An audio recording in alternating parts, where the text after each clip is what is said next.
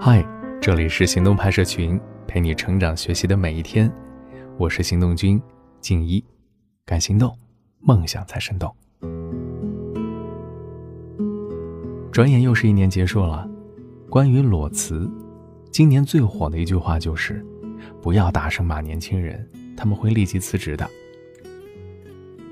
很多人把它当做一句玩笑，但现实真的是年轻人更容易辞职吗？不是的，最容易辞职的往往是人才。今天的文章来自行动派 Dreamlist， 作者躺糖。前几天又有一个朋友工作一年多，然后辞职去读研究生了。这是我身边第八位从职场回到学校的千亿人口。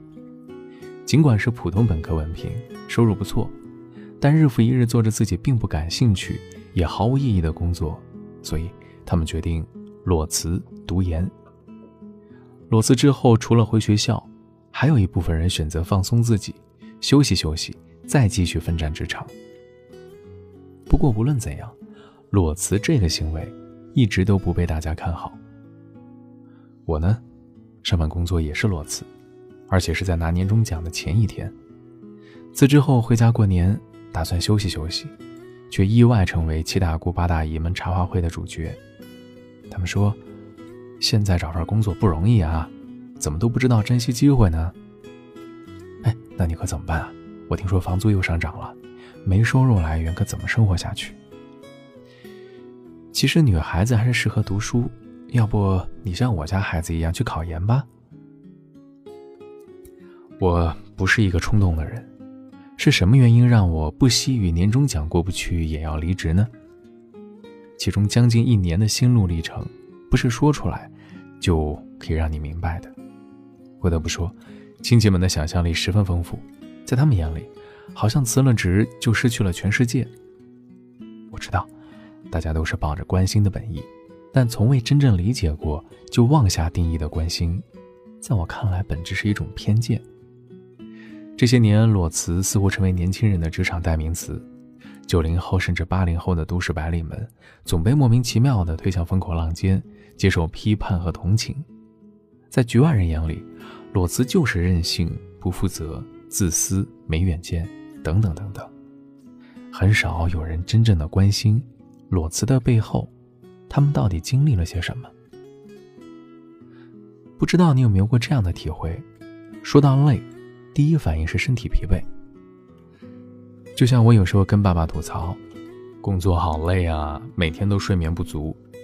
我爸就会开玩笑的回复，你天天坐在办公室里吹着空调，算什么累啊？是啊，上一辈人的工作累大多是体力劳动，睡一觉吃好点就没事了。而这一辈人的累是精神和身体的双重压力，比单纯的体力劳累更难缓解。从上一家公司离职的时候，有个同事也打算走。当时身边人都劝他要想清楚了，毕竟现在竞争大，不好找工作，或者让他骑驴找马。犹豫再三，他继续忍了一个月，还是裸辞了。他的工作经验并不多，但能力超过同龄人。老板经常压榨他的劳动力，不仅要处理本职工作，还要收拾其他烂摊子。几次向上反映工作量太大，得到的都是口头应付，正在招人呐，你先坚持一下。令同事更加无法忍受的是，面对客户的无理取闹，老板立刻变成利己主义，不仅电话让他大半夜起来改方案，而且不弄清缘由就责怪他，在大会上点名批评。她也是个脸皮薄的姑娘，那天跟我发消息说提交了辞职信的时候，是她第六次躲在厕所里偷偷的抹眼泪了。她说真的很担心自己再这样待下去会得抑郁症。才来不到三个月，基本上都是拿着一人份的工资，做着三人份的工作。作为需要积累工作经验的年轻人，多做点事儿无可厚非，但也得有个度啊。当你发现自己的付出远远超过了所获得的经验积累，就得好好思考换公司了，不然待下去只是浪费青春。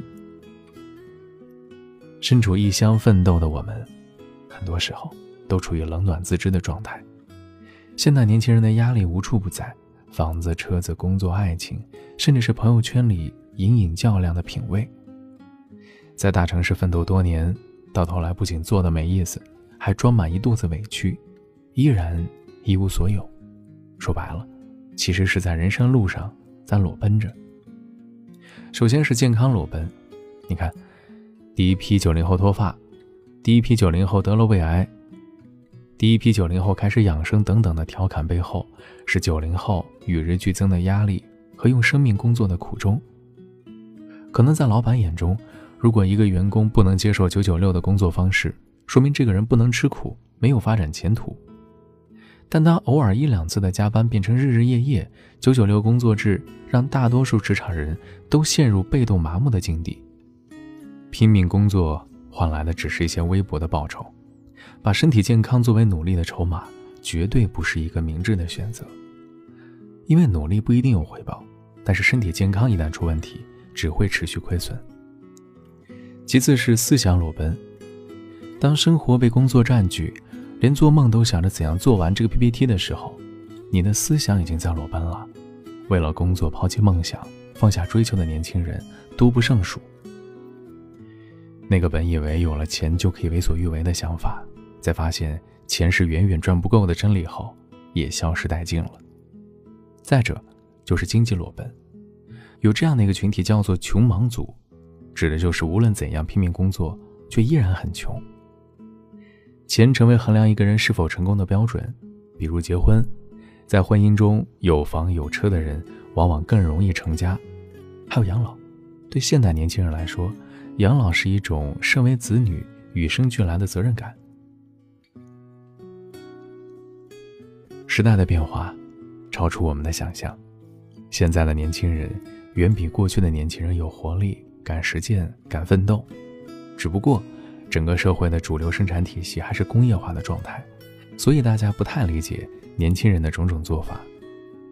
而且在社会环境的多重压力下，现代人形成了一种偏消极的思维定式，对任何事都做最坏的解释，裸辞甚至也被看作是一个丧的词。其实裸辞之后或许是全新的开始啊，裸辞的你也并不是一文不值。按下辞职信发送键的那一刻，小雅长舒了一口气。已过深夜十二点，整个办公室只有她的工作位还亮着灯。走出了办公室，算是正式对这份工作告别。他没觉得惋惜，反而感到前所未有的放松。多年来勤勤恳恳的工作，掌握了不少业内资源，也有些存款，反正饿不死。小雅就是一个工作中有底气的年轻白领。在她看来，裸辞需要的底气有三点：存款、能力，还有规划。首先至少要有两到三个月的积蓄，让自己可以解决没有收入来源的问题。其次，能力主要与之前的工作和积累有关，有做过一些成就或者满意的作品，掌握一些好的资源，用来优化简历，不求有多优秀，但至少要比刚入职的时候进步许多。另外，还要想清楚裸辞之后的空白期如何有意义地度过，比如重建自我认知。这找工作呢，就像是条新衣服，我们去实体店试穿，大小、舒适度、颜值等各方面条件都 OK， 才会花钱买下一件衣服。找工作也是一个不断试错选择的过程。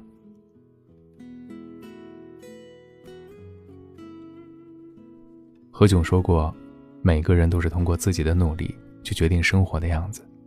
如果觉得难，就放弃，放弃了就不要抱怨，而是负起责任。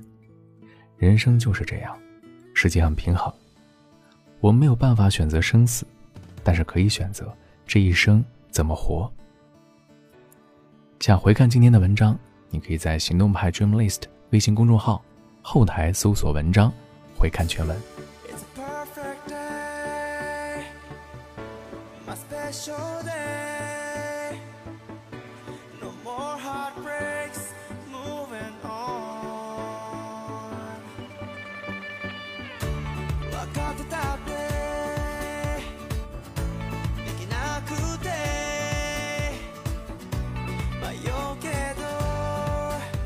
今日だけはできも